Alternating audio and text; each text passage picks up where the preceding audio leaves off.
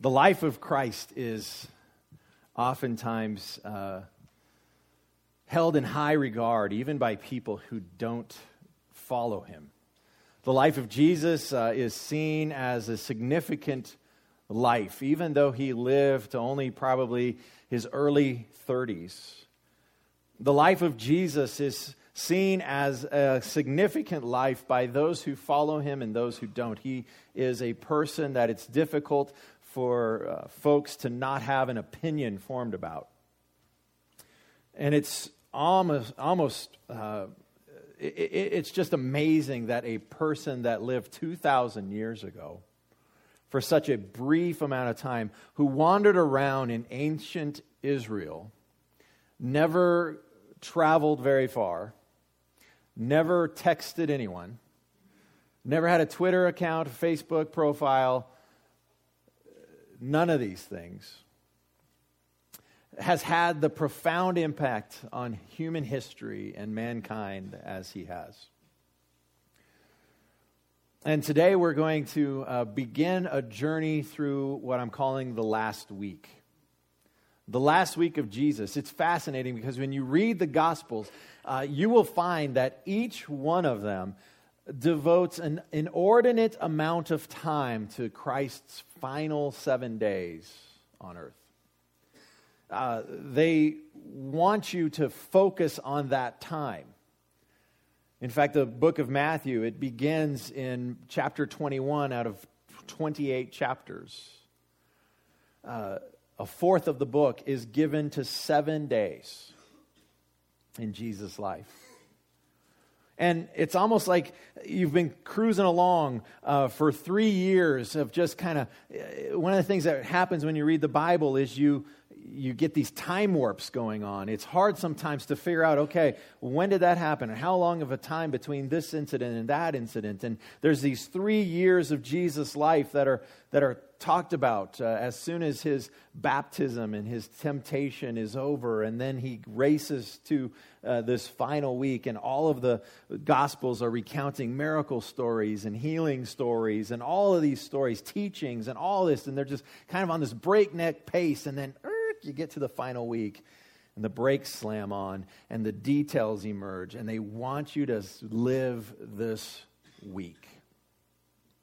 They like to tell their story quickly and they don't give a lot of details and then all of a sudden they stop and it's it's like it's it's a it's a technique, isn't it? It's a technique by an author to draw attention to what's important to get you to slow down, to enter in, to experience, because this is a significant week. Now, it's fascinating because this one week, um, if you grew up in church world, you've seen flannel graphs about it. You've, you've heard lots of uh, blue haired Sunday school ladies talk about it. Uh, you've heard these stories over and over and over again, and we often give them no attention. If you were like me and you grew up in a church where the kids got paraded out on Palm Sunday, which I hated, and we don't do it here because I love kids. but at my church, they hated us and they made us walk out, and we had no idea why. And we're just waving palm branches. What is, this about? Why are we in adult service? I want to go see the puppet show. Why are we here? Are there treats after this? My arm's tired. Every Palm Sunday, I just didn't get it. I didn't understand. And you might be thinking, Palm Sunday's next Sunday. Why is he talking about Palm Sunday? Because we're going to talk about Palm Sunday today. Because I got confused. Because I've had a loss in my life, so you just have to deal with it. Actually, it's been my plan all along to preach Palm Sunday today and then Christ's death next Sunday. Because we're setting up for the end of the story. We're setting up for Easter Sunday, which is in two weeks. Two weeks from now, we will be at Kitzmiller Auditorium. If you show up here, you won't have much fun. But you can come join us at Kitzmiller and bring a friend, especially those who don't know Christ. Today, though, we need to set the stage for what occurs in this last week of Jesus. And it's such a significant passage. I just want to read it to you. I think the words will be on the screen. Who knows? It begins, uh, we're going to look at Matthew 21, verses 1 through 17 today. And if you have your Bible, I'd encourage you to grab it and uh, follow along. If not, the words will be up on the screen behind me.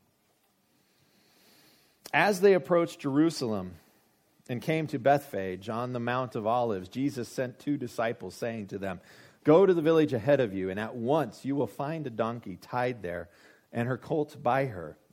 Untie them and bring them to me. If anyone says anything to you, say that the Lord needs them, and he will send them right away. This took place to fulfill what was spoken through the prophet. Say to daughter Zion, See, your king comes to you, gentle and riding on a donkey, and on a colt, the foal of a donkey. The disciples went and did as Jesus had instructed them.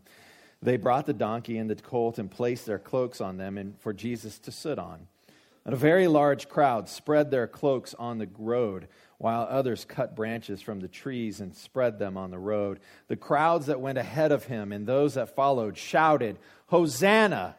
to the Son of David. Blessed is he who comes in the name of the Lord. Hosanna in the highest heaven. When Jesus entered Jerusalem, the whole city was stirred and asked, Who is this?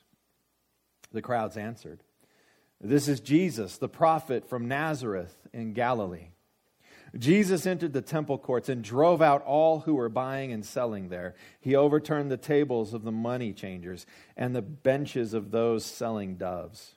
It is written, he said to them, My house will be called a house of prayer, but you are making it a den of robbers. The blind and the lame came to him at the temple, and he healed them.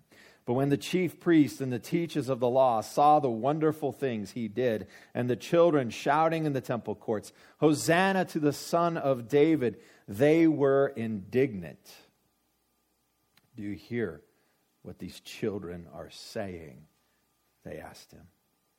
Yes, replied Jesus. Have you never read? Which is kind of an insult.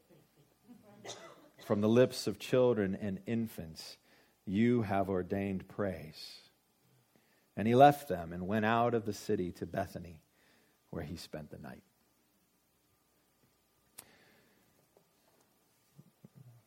Sunday after Sunday after Sunday after Sunday after Sunday growing up, they made me parade in on that Sunday with a palm branch.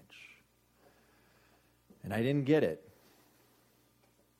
I didn't know why. I didn't know what the fuss was.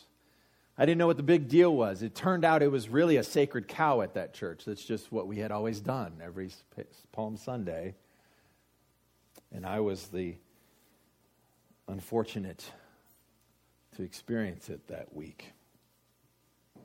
What's going on here?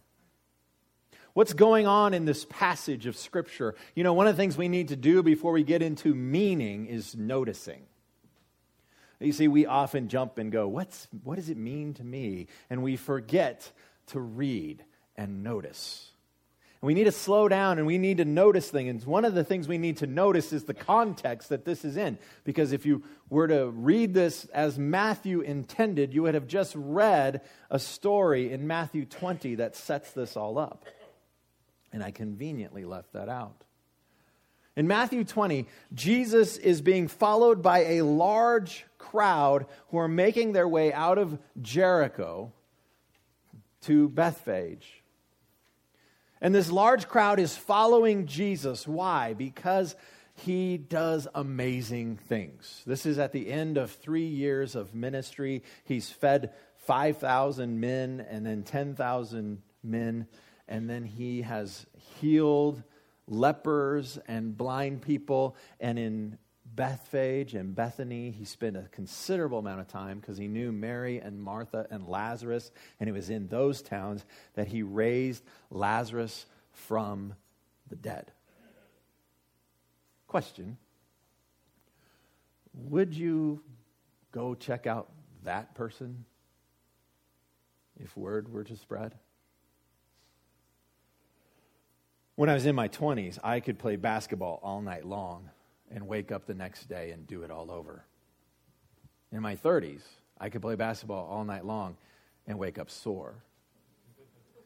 In my 40s, I wake up sore and I did nothing the day before. and if there is a guy who could make my elbow not hurt, my knee not click, my eyesight, which I'm starting to notice I'm going to need glasses. If there was a guy who could, and those are just minor aches and pains, if there was somebody who could touch me because I've got a tumor, or heal me because I can't hear, or open my eyes because I can't see. Or if there was somebody, I wouldn't wish my grandmother to come back from the dead because she's really happy and she'd hurt me. But there are those who have died long before they should have in tragic ways. And if there was somebody who I could find that would come to the grave of my loved one, my friends? Wouldn't you seek that person out? And by the way, this is 2,000 years ago. There's no MRIs. You get a broken arm, it probably isn't going to get set well. Your life expectancy, most of you are long past it now. This would grab attention, and it does. There's this crowd, and they're following Jesus out of Jericho. And not only that, there's two blind men on this road, and they cry out, Son of David, have mercy on us. Wait a minute, I thought his dad was Joseph. Now, if you grew up in church world, you know what this is referring to. This is a reference to the Davidic line of the royal kingdom of Israel. This is a reference to who Jesus is in the minds of these blind beggars. They believe that this is Jesus the king, the king of Israel. They haven't even seen it with their own eyes, and yet they believe that Jesus is the king of Israel. Now, every time somebody has said, You're the Messiah, you are the Son of God, you are the King, Jesus has quickly done this to them. Shh! Don't tell anybody. Some of us go, Ooh, that's easy, because that's, that's how I witness to people. No, I'm just kidding. Um, you know. but this time, he says, What do you want? What do you want? He doesn't say, shh, don't tell anybody. Hey, come here, meet me in the back alley and I'll fix you. This time, when there's this giant crowd around and he's on his way to Jerusalem, he says, That's me. What do you want? What's happening here? What's the context here? You see, earlier when Jesus shushes people, when he says, Don't tell anybody, he follows it up often by saying, My time hasn't come yet. His time has come. What is he talking about? What's the time that he's worried about? He had stuff to do, and it wasn't time to die. Because at this moment, the conflict is reaching ahead.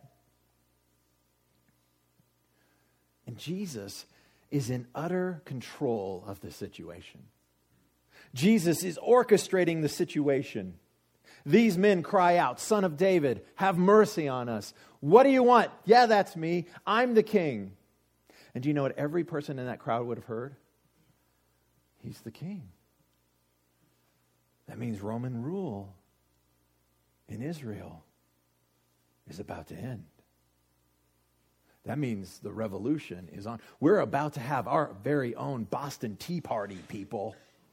That's how they would have heard this. That's how they would have understood this. It's time to get rowdy. Jesus is on his way to Jerusalem. It's the seat of power in Israel. And Jesus is making his way there. And this large crowd believes he's king. I never got that when I was waving my palm branch on Sunday mornings. I mean, look what this crowd says as they begin their journey in Hosanna! Hosanna in the highest. Hosanna to the Son of David. Blessed is he who comes in the name of the Lord. They believe that this is the rightful king of Israel. He has come to the seat of power to take the throne. And they're excited. He does some strange things, though. You see, when I was thrust into this story at my church and handed a palm branch and told, wave it, be cute, smile, Mom's taking pictures. We were trying to reenact this. And I thought that, you know, Jesus was kind of like me. He's just thrown in and caught up with the crowd who's got palm branches. And, oh, okay, well, yeah, let's do this. You know, I got nothing better to do today. But if you read, he's in charge. Jesus is large and in charge in this passage. He is orchestrating the whole thing. He says, hey, guys, of you, come here. Go into town. You're going to find a colt, a donkey, with its mom. Bring me the donkey. Uh, okay. What if they say, hey, don't take that donkey? Just tell them, I'm going to ride it into town. Okay. Okay, Jesus. we'll, we'll do as you say. They go into town. They find it the way that Jesus described. Now, it's in debates with scholars who have lots of time on their hands as to what's going on here. I believe that Jesus spent a whole lot of time in Bethany and Bethphage, and he knew who had donkeys. Could have been supernatural too, but it makes sense that he walked around and, hey, there's Joe's donkey shop. There's a donkey for me. Very possible. He has them come and they bring out the donkey and they put their coats on it, and Jesus gets on the donkey.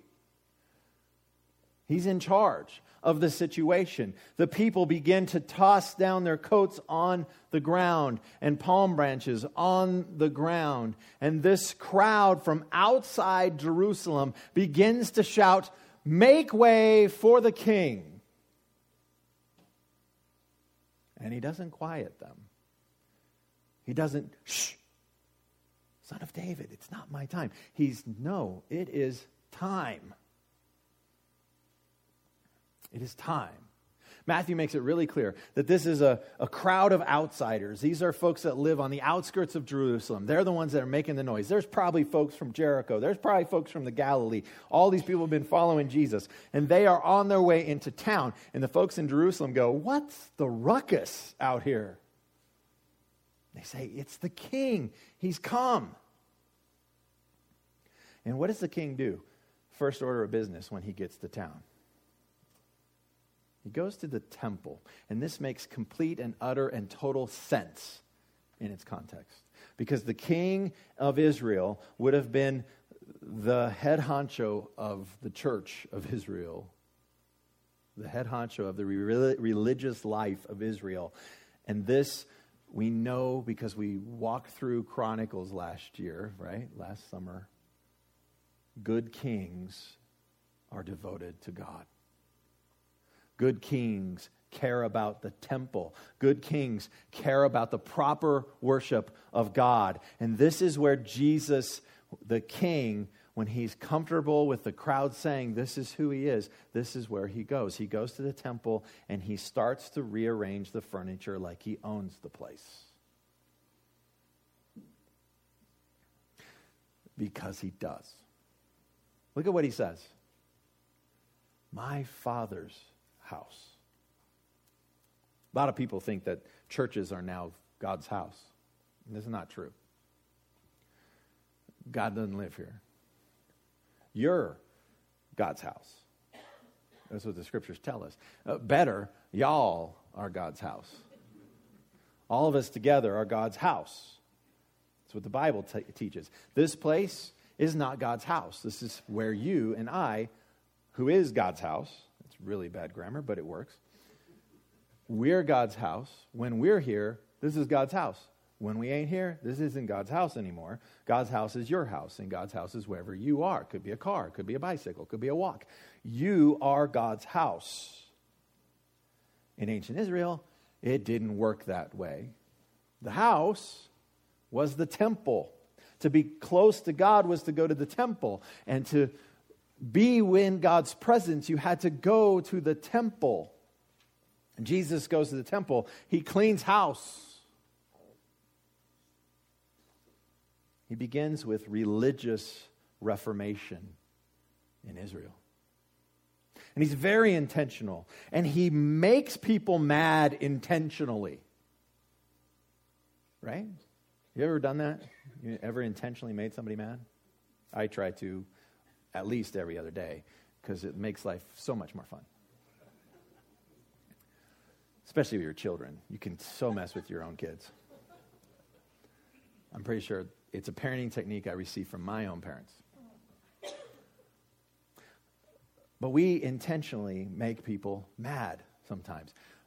Sometimes just to get their goat, because, like, when I was a kid and we were on a 10 hour car ride in the car and my brother is next to me, because there's nothing better to do. Right? You've been there. Unless you're an only child, then you've got problems. I understand. Sometimes we intentionally make people mad because things need to be spoken and said, and we know they don't want to hear it. Some of you, with spouses, with kids, with aunts, uncles, grandparents, you've had to say some things into their life that they didn't like to hear. Some of you have been the person who've had things said into your life that you didn't want to hear. And Jesus is saying things into the life of Israel that the leaders do not want to hear. My house shall be a house of prayer, but you have turned it into a den of robbers. Let's rearrange the furniture. Let's kick you all out. Where do they go? Where do they go? Notice what they say. Who's going to shut up the kids? Do you hear what they're saying about you? They're not saying this in the way you would, and I would understand it, but they are saying, are you going to stand for these people to blaspheme? Are you going to stand for these people to shout lies about you, Jesus? Because in their minds, he can't possibly be the king. He's not the Messiah. This is the wrong guy, and he needs to shut the crowds up. And what does he do? Oh, you're right. Yeah, sorry. I just got carried away. Somebody just handed me a palm branch and I started wandering around. Stuck me on a donkey. Had no idea. He says, No. Haven't you read? This would be like going to an official in the U.S. and saying, Haven't you read the Constitution? you know. Haven't you educated yourself on a couple things? This is a this is a this is a smack in the face uh, haven't you read? Don't you know what's going on here? From the lips of children and infants. From the lips of children and infants, he says, you have received praise. Uh, don't get me wrong, they get the meaning and they understand they've been insulted. They understand that in front of a crowd, they've just been dressed down. By the end of the week, Jesus will be dead.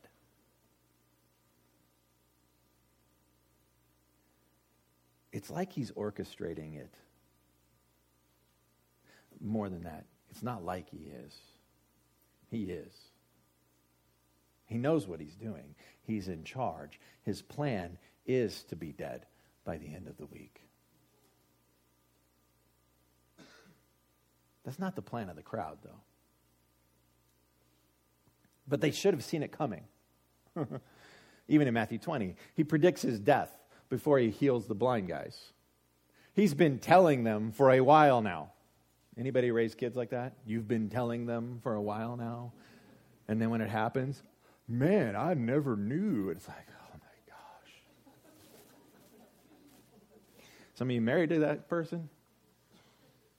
Some of you been raised by those folks, right? We're just we're equal opportunity offender here as much as possible. You see, in Matthew 20, Jesus has kicked off and inaugurated an incident that's going to end poorly for him. And it's going to end poorly for him on purpose because that's his plan. And at the beginning of this chapter, he's already begun to say, You're going to crown me or you're going to kill me. You're going to crown me or you're going to kill me. Did you see the mode of transportation he wandered into Jerusalem on? Kings ride war horses. Festus rides a donkey. Right? What?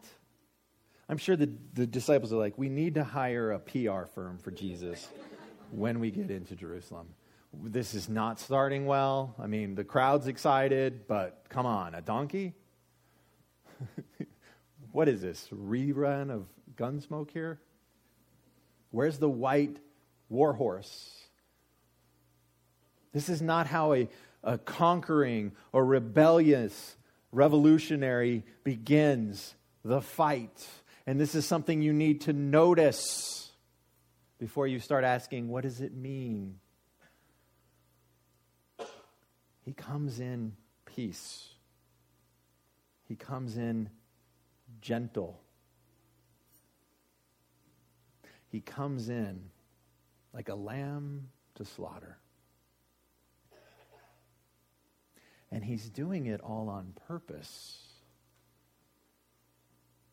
He, it was his idea. It's not like they're like, uh, Jesus, we don't want you to walk the whole way. Hey, look, there's a donkey.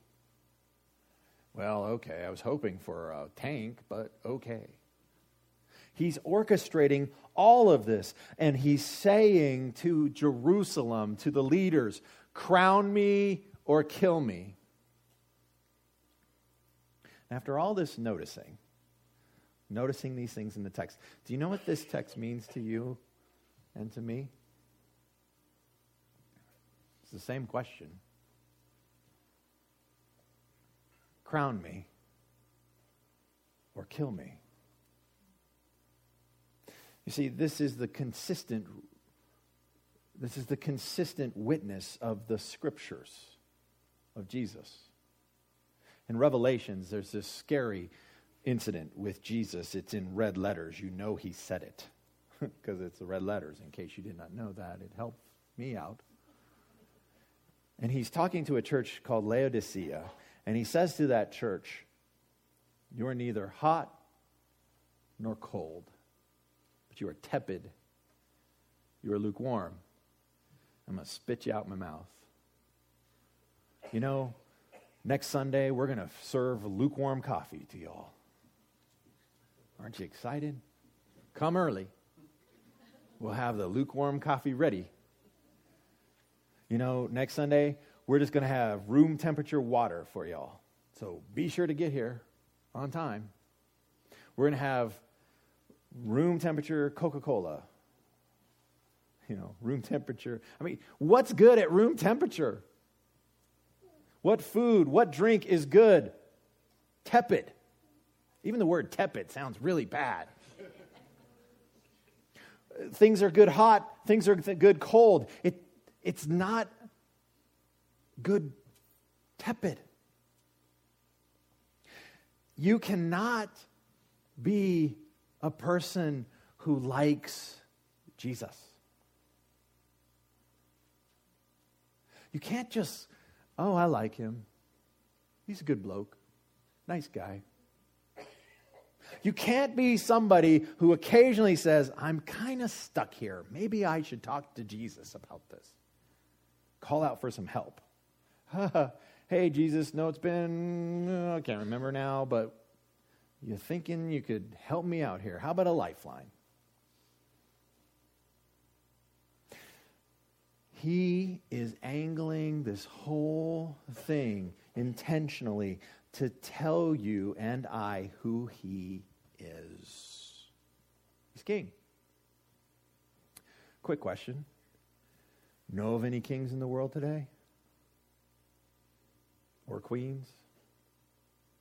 I saw a video of Obama hanging out with uh, Prince Charles.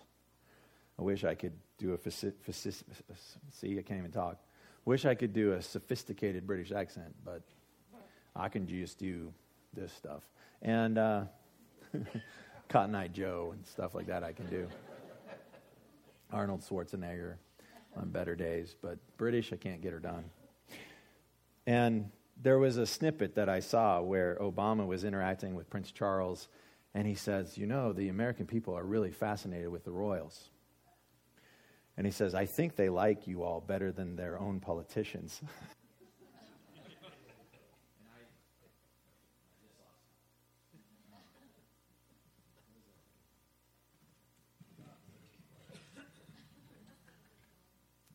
and uh, Prince Charles, I don't know if you know this, he's in line to be a king. And my guess is you and I couldn't just show up at his house and go, hey, uh, sure could use a hand with a debt issue I'm in. Hey, my marriage is falling apart. I sure could use some, some help. I'm sure that not many people in the British Commonwealth show up at Buckingham Palace to, to bug the royals with their problems. You know who bugs the royals with their problems? Their friends people they know, people who people who have recognized them as king. And Jesus is setting this thing up intentionally. He is saying, You either take me as king or nothing. I'm not going to be your helper that just shows up because I can't save people unless they see me as king. You get that? It's not an easy believism. And if you're offended by this and you think, oh my goodness, I have to make Jesus the center of my life, I need to be concerned with what Jesus thinks every decision I make, I need to be worried about what Jesus says about my finances, about my sexuality, about my marriage, about my children, about uh, my job, about my calling, about my career, if that offends you and irritates you because you just want to like Jesus, don't be mad at me. Because I'm not the one saying, crown me or kill me. He's pushing you to be one or the other with Him, to crown or kill. You can't be neutral. You can't be on the fence. You can't be lukewarm. You can't just go, he's such a nice boy. You've got to crown, or you've got to have nothing to do with him.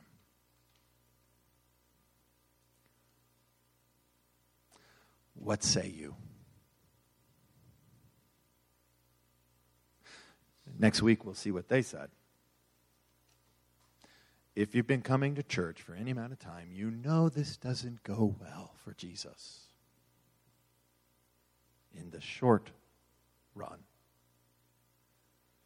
But in the long run, on this side of it, you and I know it's a good thing. One last thing. one of the amazing things is if you will if, if you will follow Christ, if you will place him in the place of king in your life, I've got a couple guarantees. One is you will regularly be confused. You will regularly be perplexed. You will regularly be, I don't know, but maybe I'm, I think this is what he's asking of me to do. One of the things that you will find is your life will start to live counter to everybody else's. One of the things that you will find is that there will grow up in you this generosity You used to not be a generous person, but now Jesus keeps going, hey, you're supposed to give something to that person. I don't have anything to give to that person. Then you need to get it straightened up so you can give something to that person because I'm the king telling you to give to that person. And it's all mine to begin with, buddy. Right? And all of a sudden, instead of being an American who lives on 98% of their income or 100% of their income, or like the average American, 110% of their income, you will start to be a person who is trying to follow the king. And the king says, How about we live on, like, oh, I don't know, 90% of the income? And I will let you keep that 90 and I'm just asking you to be generous with that 10. Well, who are you to tell me? I mean, I'm not terribly interested in that. I really like living on the 110%, Jesus. And besides, have you seen my neighbors? Yeah, I've seen your neighbors. I know your neighbors better than you know your neighbors. Um, it's not that great. Am I king or am I nothing? Remember last week when you were crying out because the bills all showed up on the same day and you were like, oh, I need help, Jesus? I'm offering it to you now, says King Jesus. There will be other things in your behavior, in your lifestyle that start to change. He will start to bother you. He will start to irritate you. There will be things that you start to feel prodded in, behaviors that you've indulged in, ideas and thoughts you've entertained things that if you turn on the TV, everybody's doing. And you will start to feel conviction. You will start to feel, I'm not living my life the way the king wants me to live. And this will lead to hard choices. But Jesus said, a servant is never above his master. And this ended poorly for Jesus. It was costly, it brought suffering. Who are we to think that following a suffering Savior, we would not suffer?